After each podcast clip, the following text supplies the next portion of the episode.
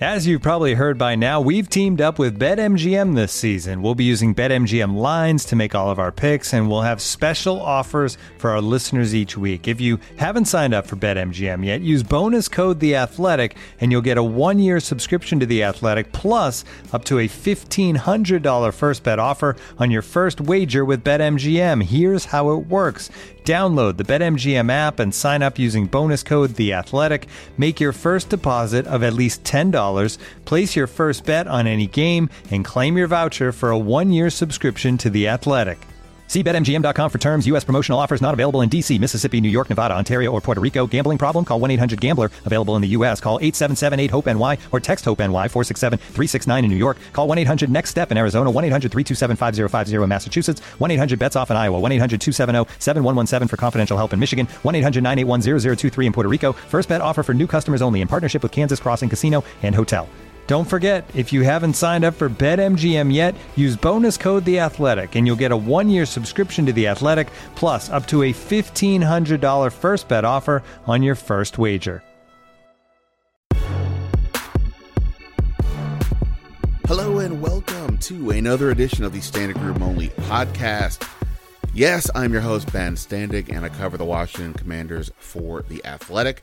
Happy Mother's Day to all the uh, moms out there. Hope everybody had a chance to uh, spend time with their moms if possible, and if not, had you know uh, had the opportunity to, to, think about them in some positive way. Um, obviously, this was a very positive last few days. If you're a Washington Commanders fan, of course, on Friday we got news in the afternoon that Dan Snyder and Josh Harris have gone exclusive on their negotiations for the team, which is putting it a big step closer to the team being sold uh, to Harris and more specifically, not being owned by Dan Snyder. Um, I'll get to some of the, my thoughts on that and where and, and some things to con- to consider right now. Uh, in addition, I'll share share some thoughts with you from what I thought I would be talking about mostly, and that is uh, Friday's rookie minicamp. Uh, uh, Emmanuel Forbes made the kind of play that you wanted to see based on um, the hype as to why Washington picked him. Talk a little about Eric Bieniemy and some other uh, aspects as well. And in addition, I want to discuss the process because the Philadelphia 76ers were eliminated from the playoffs today, and obviously Josh Harris owns that team. And there was a lot of talk about the process and whether it has whether it failed or not, uh, considering the Sixers have not been able to get out of the second round um, with this group. And I want to explain why this is a for those who are saying yes, what you're missing the point, and this is relevant from the standpoint of that Josh Harris is, you know, we believe is coming here to be the owner, and therefore maybe not this is going to happen. Maybe not, I don't know if they're going to do a process in terms of like a rebuild, but just in terms of how to think about some of these uh, angles that teams take, I think it's. I want to share my thoughts uh, if I could as well. I guess I can. It's my podcast. Um, all right. All that said, we'll get to that in a moment here on the Standig Room Only podcast, which of course you can find on iTunes or anywhere you do your podcasting. You can also, of course, find my work on the Athletic. I, part of the reason why I'm, I'm only getting to this podcast today and why I haven't written about the rookie camp, there will be something up on Monday morning, is obviously the news of the day on Friday. And I wrote a story or an essay, I should say, on that about what it means that we've that we reached this point with the Dan Snyder era. Uh, you can check that out on the Athletic. It is, I believe, literally two bucks a month, 50 cents a week, however you want to look at it right now. So if you click on any of my articles, hit the subscribe button and you can get all that goodness along with everything else that we have on the website. Of course, follow me on Twitter as well at Ben Standig. All right. Uh, all right. Obviously, the fundamentals are this, as I said. Snyder and the Josh Harris group have reached an exclusive agreement. That that agreement is now being forwarded to the league, and the league will examine the details in that agreement. Now, the league has been looking at what at the Snyder and Harris negotiations for over a month now since on April 13th when we first heard that they'd reached an agreement in principle. Um, and they've been more involved in the typical sales process early before signed agree in a signed agreement. I think my, my colleague Dan Kaplan had told me he had spoke to somebody who had never heard of anyone uh, getting the league involved before an agreement was signed. But as we know, there's some complications with this deal. Uh, Dan with Dan Snyder, of course, but really on both ends um, to an extent. Let's just start with the good news. Prior to Friday, despite all the conversations we've been having about this team being sold, despite all the reporting, despite all the rumors, despite Jason Wright saying it's going to happen, all of these things, the one person we had not heard one time state that they were open to selling the team, that they were definitely selling the team, is Dan Snyder. Back in November, they issued a statement that they're getting Bank of America involved and that they will you know explore possible transactions. We immediately, of course, took that to mean a sale, and no doubt that's where things were, were going. But that's the last we had heard effectively from Dan Snyder on this topic, and he has never before yesterday or before Friday said they were actually going to sell. And I do think that's a fundamentally important point because we'll see what happens here over the next few weeks or months with the NFL, the finance committee, as they look through this agreement to see what's there and, and what um what if it's a, can, something that can be approved or not. But Dan Snyder saying he is going to sell is ultimately what we're all been waiting for if you've been waiting for Dan Snyder to sell. And I, that's why I think this is so important, even if this drags out for a bit or even if there's still some lingering confusion. And I think that's why it's fine. You know, I totally understand. There's some people I know who are unwilling to celebrate, as it were, until it is a signed, done deal. I totally get it. But what's interesting is like I don't think I don't see how this thing can go backwards at this point because the league is probably going to have to figure out ways to get this done regardless of which way there may be some fundamental issues with the deal. So, in the case of Dan Snyder, what we don't know is has the indemnification issue been resolved? We don't know. Just hours before the agreement, ESPN had a report saying that Dan Snyder was trying to limit the scope of, or not the scope, but limit the amount of the Mary Jo White investigation that's to be released. We know Roger Goodell has multiple times said that they're going to release the full report. Dan Snyder, uh, not surprisingly, is not excited probably to have the whole thing out there. Whatever that means, I don't know, of course, but he, that that that's been the reporting. He also, you know, wants at least at least did. I don't know if he still does, but presumably he still does. Who wants the indemnification should there be future uh, fines or other ramifications that come from these various investigations. The league doesn't seem to be that excited about doing so. In fact, I don't think that's really something they would do. The question is, to what degree can they, what can they allow to feel that they're not setting a precedent, but it's also getting rid of Dan Snyder? because ultimately that is the thing. As much as the fan base wants him out, I think the league and the owners do as well. He's been a massive headache. As I mentioned in my story, there are still eh, questions for the NFL to answer, including why have they enabled Dan Snyder to get away with as much as he's gotten away with over the years.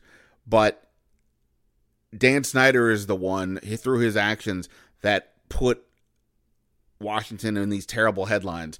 You know, he oversaw the franchise, whether he ultimately participated in any form of harassment or not. I'm not saying he has. I'm just saying, regardless of any of that, he allowed that behavior to take place in the building that he, you know, owns and runs and oversees. That you know, the, all of that is is terrible. Um, but he, but because he did these things, we le- it led to the various investigations, the congressional investigation, the Beth Wilkinson investigation, etc. So all of this comes even having Roger Goodell uh, having to uh, give testimony to the oversight committee.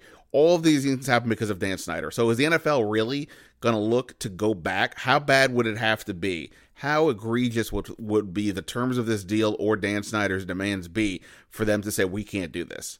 That I mean, it's almost hard to be imagined at this point, but that's a question. And on the Josh Harris side of things, the wonder has been is he able to maintain 30% of ownership, which is a requirement from the league, not borrow more than 1.1 billion towards this deal and still get this done. That's been the basic question that we've had. Now, they got this deal done, but I think there's still been some questions whether this is possible. If you heard my show the other day with Dan Kaplan, our business um, insider for the our sports business insider, I should say, for the Athletic, he um he said that there may be some unusual uh, situations going on here with the loan. Maybe even something where Dan Snyder lends uh, Josh Harris or his group some money in order to uh, to get the deal done. We don't know yet, and we won't know until the league has its say and, and goes through um, g- goes through the its steps, right? But again, is the league going to is the, is the league willing to move on from some of its uh, standards in order to get this done? I think that's an interesting question. So really, you know, it's possible Josh Harris and Dan Snyder, intentionally or not, have sort of you know almost dared the league here to to knock them on either end of the situation. Now, of course, we know that Dan Snyder originally got this team because the group that was led by Howard Milstein was deemed to be unacceptable as buyers, and that ultimately led to Dan Snyder becoming the main owner. So we know that this could happen, but at this point, it just seems like that I don't know how the league is going to, you know, the league's got to find a way to get this done. Now, whether that takes three weeks or three months, I don't know, but I wouldn't expect this to happen quickly. It's not going to happen by the the upcoming uh, March meeting in Minnesota, but I do think it will happen. That's not a reporting, that's a gut instinct thing. Because again, I just don't see how the league is going to allow this to go backwards. Nonetheless, and and that's why I think people can be emotionally excited about this, even though again I understand why there are people who are like, "Yeah, not done yet. We'll wait and see." So we'll see about that. I will be. Uh, the plan is for me to be in Minnesota for the next uh, meeting uh, uh, May 22nd. So, what will come of that? Who knows? But the owners will be there, and hopefully, we'll have a chance to speak to some of them and get a feel for where they are at at this point in that process. So, uh, congrats to everybody who celebrated accordingly. Again, we're not there yet. I don't know when this is going to get done, but this was the big step, I think. And they've gotten this far. So now we wait and see what happens. Um, all right, so we'll, we'll we'll we'll certainly talk more about about this for sure. And if you want to hear more about the questions that may be still lingering, go back and listen to my episode from uh, Thursday, Friday that uh, had multiple guests, including Dan Kaplan, and you can check that out. Um, speaking of that episode, I spoke to a six round pick uh, rookie running back Chris Rodriguez one on one in that episode, um, and got a chance to see him out on the field this weekend because the Commanders uh, on Friday uh, was uh, open practice for the media to watch uh, the rookies, the undrafted free agents, the rookie tryouts, and some veteran holdovers to take the field in Ashburn. Um, I wrote about this, and again, I'll have it up on Monday. But a couple of takeaways that I just wanted to uh, to mention. Uh, first off, let's talk about Emmanuel Forbes. Um, you know, what do we know about him so far on a basic level? That the guy not only intercepts passes, but he takes them back to the house, and that he is super, super skinny. Both of those things pro- uh, played out on Friday. Uh, looking at Forbes, I mean, wow, he is thin. His legs are they're like no calves. There's like you know really like no definition at all. Um, he is thin. But again, he avoided injury during his three years in the SEC, and that's obviously not a uh, you know a league for the weak. Uh, other you know, Fred Smoots talked about that he played. He entered the league at 172 pounds. Forbes was listed at 173 by the Commanders. Take that for what it's worth. I, I don't have a scale. Um, so there's those questions are gonna are gonna stay there for a while, maybe till he plays three years in the league. Who knows? But the man is thin. It's not an ex- exaggeration. But neither are the his, the talk about his instincts when it comes to jumping on passes. He did that. We saw in um in practice this weekend. Now, of course, we get it. A lot of the guys out there we will never hear from again. Even those who do make the 90 man roster, we may not hear about them after this summer. You know, there there was no you know there was no like long there was no star players out there or even starters or really anybody who was like on the bench last year for the most part. It was just you know rookies and guys who are hoping to to, to stick around.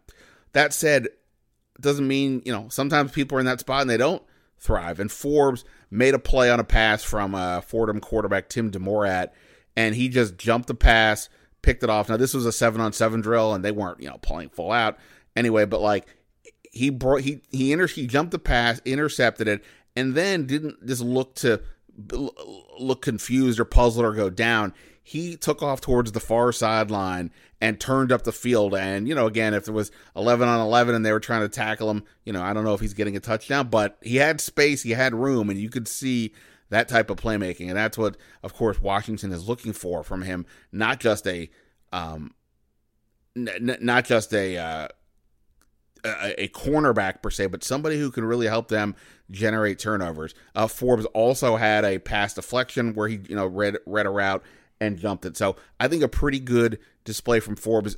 You know, I said this last week. I don't know if it was on here or Kevin Sheehan's podcast or somewhere, but like this, the, the rookie camps is not about seeing some great player, like, or, or let me rephrase it. It's not about saying like making a def- definition on any kind of player, but it is about at least getting a feel for who they are. And there have been times where that's been the good news, like J- Jahan Dotson last year, and other times not so good, like Josh Doctson, and where those first impressions really stood out. I think Forbes did a pretty good job uh, in in this one. Um, so I, I, kudos to him. But you know, again, it's only rookie camp. We'll see more when he's out there having to defend Terry McLaurin's of the world. Uh, speaking of that, the other question with Forbes was, where's he going to play? Right, because you have Kendall Fuller and Benjamin St-Juste on the outside. Well, they played Forbes almost exclusively, it seemed like, in the slot. This is without those guys out there. This is without now Quan Martin, the second round pick, uh, who's going to be their nickelback or, or could be in the nickelback discussion. He was not there for some personal reasons. And so they had Forbes inside. He made those plays I just mentioned from the slot. We have been wondering what's going to happen here when they go with three cornerbacks. Who's moving inside?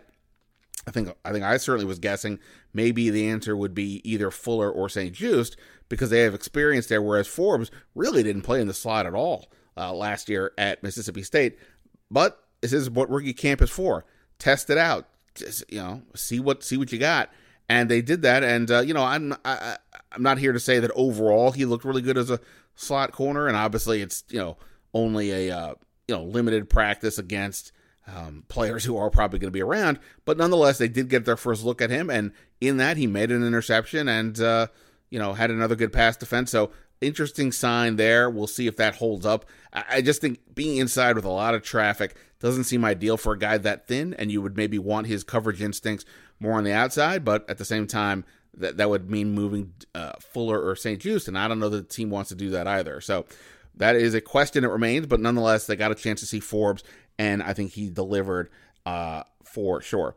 Um, couple other names. Look, this is not a these types of practices are not one for linemen, so you know I'm not going to say anything about uh, Ricky Stromberg or Braeden Daniels. I mentioned previously that Juan Castillo would be working more with the offensive linemen.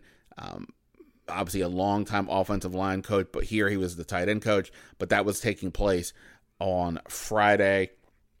Um, same thing with the pass rushers. You know, really not much to see as far as I could tell uh, in this one. Um, but I will, and also the same with the running back. Yeah, this is not a class. This is not a perfect setup for these uh, in, in terms of the observations and such at this point. But we'll see. Maybe we'll get more to look at with OTAs and so on. Uh, I mentioned Tim DeMorat before. He is the quarterback. You would probably say is like the most likely practice squad guy if they think he's interesting.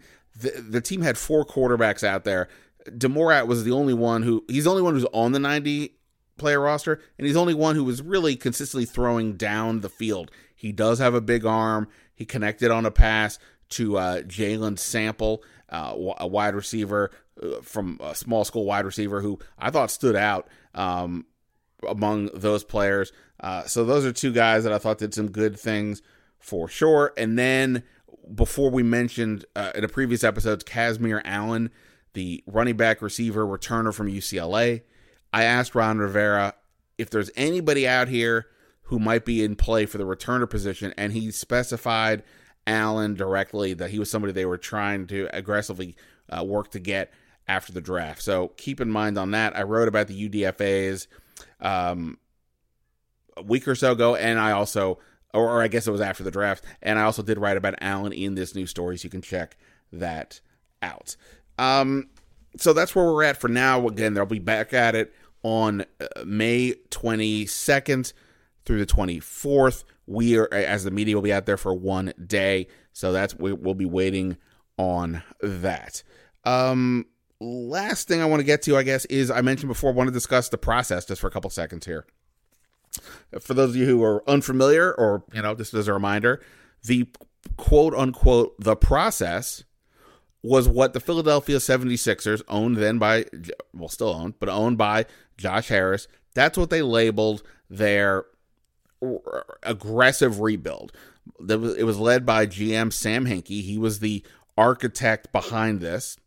And the difference between what the 76ers did and what teams typically do in a rebuild is they were one, not shy about it. They promoted what they were doing. And the reason they were is because they wanted everybody to understand they weren't doing the normal type rebuild, right? What's the normal rebuild? It's when you, you know, you have, depending on the sport, but you trade away some of your older star players, get some assets for that, and then effectively, you know, start from scratch, right? You, you you're you're accepting, you know, without even saying it, you're kind of accepting there'll be maybe a lean year or two. You're going to get some uh, higher picks in the draft, build around the young guys, and then see where you are in a little bit of time. But when that happens, often it is sort of like picture like a three year downturn. And a team's like, okay, if I said to you, hey, you know, you're going to have a three year downturn, but you're going to get the, you know, second pick, fifth pick, and eighth pick in that stretch just for argument's sake. Well, you know, NBA, NFL is a little bit different, and this is an NBA team, so I guess think of it in the NBA terms to a degree.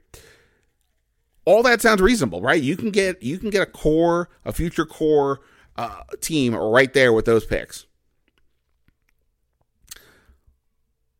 But the point, but but here's the thing: what the process did. Number one, the process understands that these picks don't always work we all we know we all know the names for you know number one overall picks in whatever the sport who have failed who on the pro level right? If you're that team that i just mentioned who had the second fifth and eighth pick those picks better hit because that's kind of what you're relying on. Otherwise you're going to have to stay in this bottom forever.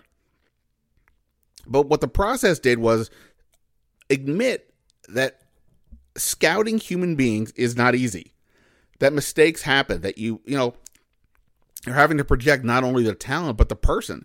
And for whatever the reason, sometimes these things don't work, even if everybody is in agreement that this player is a can't miss prospect or what have you. So what the point of the process was was to give you multiple shots or as many shots as possible, I should say, at getting talent. And so what this what they did was they not only were losing games, but they were maximizing the lottery odds to ensure that they would get the best uh, spots possible. Okay. Uh, what a lot of teams will do is they're almost embarrassed to admit they're having the rebuild. We see this with the Wizards. Like Ted Leonsis was, keeps saying he refuses to uh, tank rebuild because I guess he just I don't know he just doesn't fundamentally think people will accept it. The Sixers, they just flat out said they were going to do it, and then to let you know that they didn't try to get like a handful of veterans on the team to make the team look respectable. They went as bottom as bottom out as they possibly could because this was the point to get as many high lottery picks as you could. But then they went to, to another step.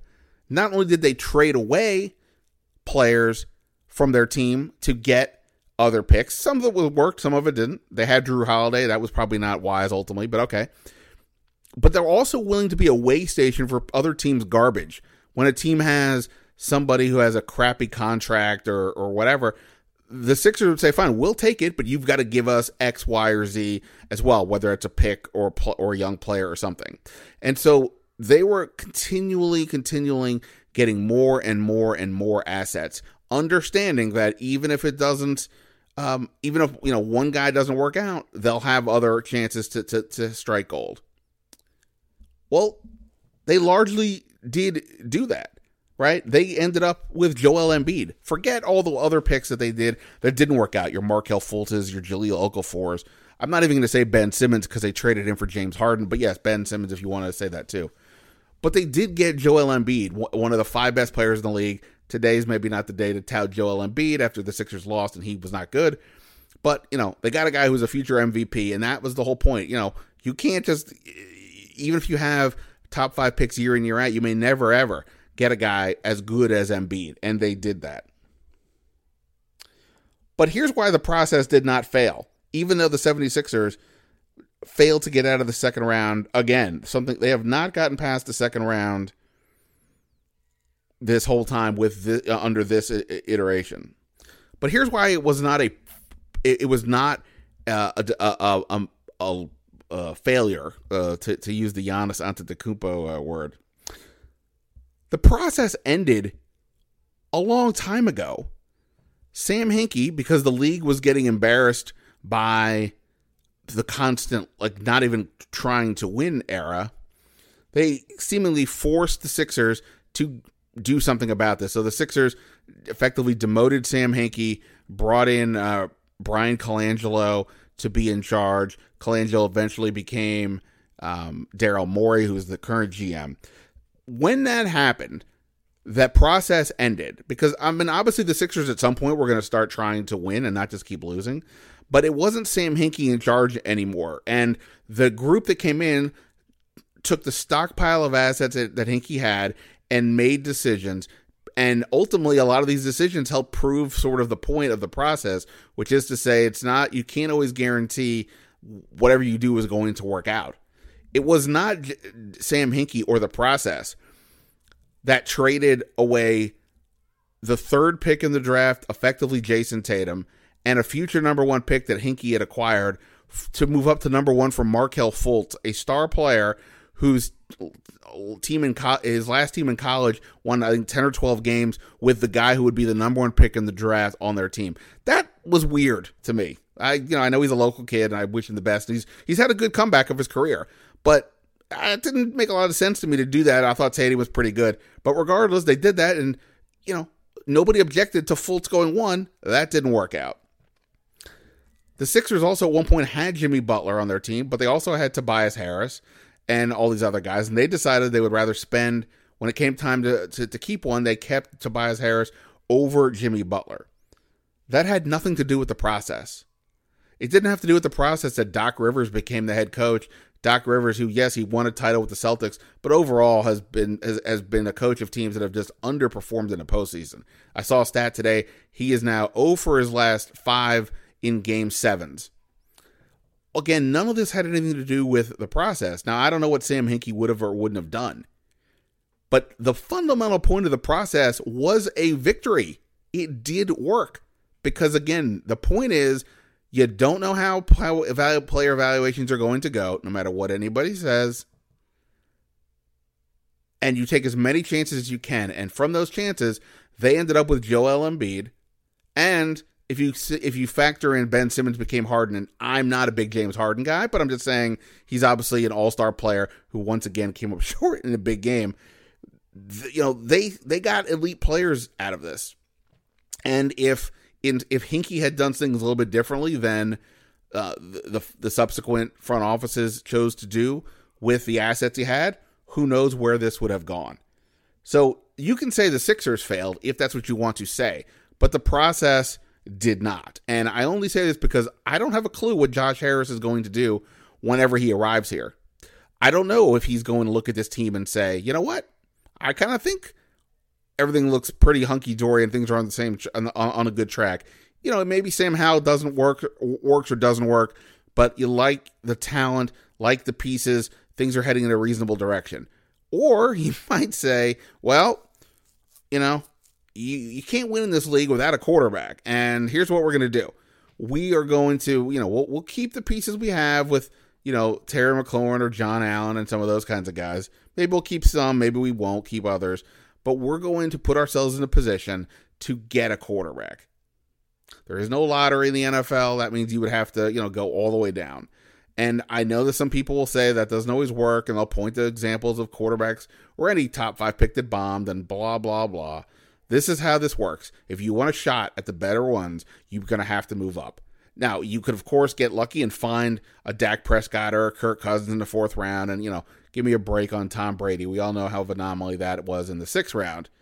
You can do that, but the, the, the chances of that working out are, are massively slimmer than getting a top five or so pick and taking a quarterback and that player works.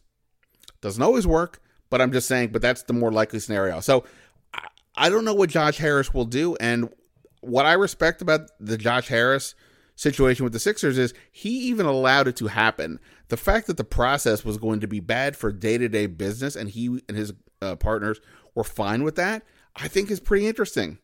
Again, it would have been better if it had worked for them in the in the sense of they're making finals, they're making NBA titles, or you know, they're making NBA finals or winning an NBA title. Sure, that would make life a lot better, but can't always do that. You know, go back to that famous game seven a couple of years ago, Toronto, Philadelphia, and Kawhi Leonard from the corner hits that shot that bounced here, there, and everywhere, all over the rim, and finally fell through.